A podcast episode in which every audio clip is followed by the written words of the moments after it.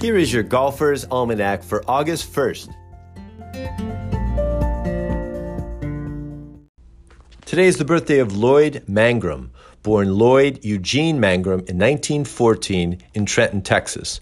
He turned pro at 15 when he assisted his older brother Ray at the Cliff Dale Country Club in Dallas. He won 36 times on the PGA Tour, including the U.S. Open in 1946 at Canterbury near Cleveland. This was the first Open held since 1940 due to the war. Mangrum served and was twice wounded, once at Normandy and then at the Battle of the Bulge, earning two Purple Hearts. He served under General George Patton in the Third Army. He played on four Ryder Cup teams and was the playing captain in 1953. He was known as Mr. Icicle for his easy, calm demeanor and smooth swing. That's a good nickname.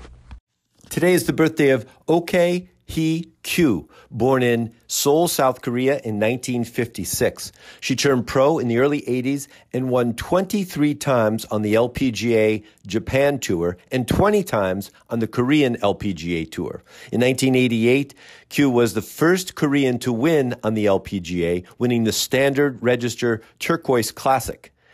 One stroke better than Dottie Mochrie and Yoko Okamoto.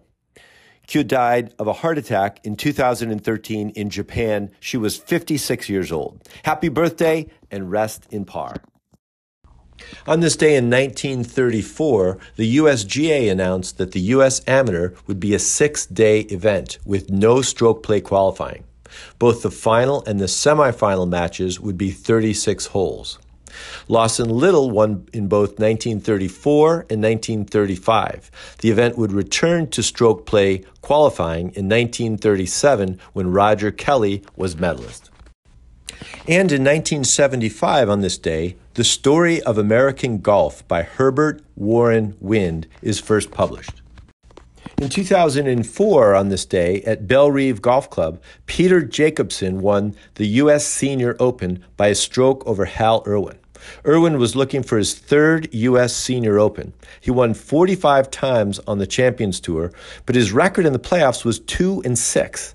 That is, he lost six other chances to win on the Champions Tour. Irwin did win four out of eight playoffs while playing on the PGA Tour. On this day in 2010, Stuart Appleby fired an 11 under 59 to win the Greenbrier Classic and became the first non American to break 60 on the PGA Tour. Uh, Appleby is Australian. Finally, on this day in 1971, John McDermott died. He was the first American born winner of the U.S. Open when he won it in 1911 at Chicago Golf Club, and he's still the youngest to win at just 19. He defended the title the next year at the Country Club of Buffalo. Many, like me, thought Ouimet was the first American to win the U.S. Open, but Ouimet's win was made famous by when he defeated Vardon and Ray. Neither played in the 1911 contest. And here's a quote today from Lloyd Mangrum Mediocre players are just out there messing up the sand traps.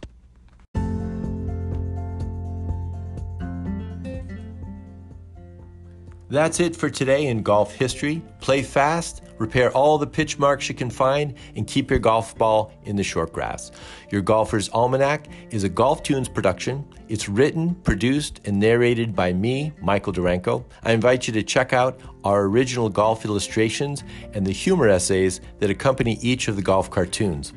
Tour Backspin is a weekly golf history newsletter that celebrates the PGA Tour in the 1960s and 70s with tie ins to today's tour.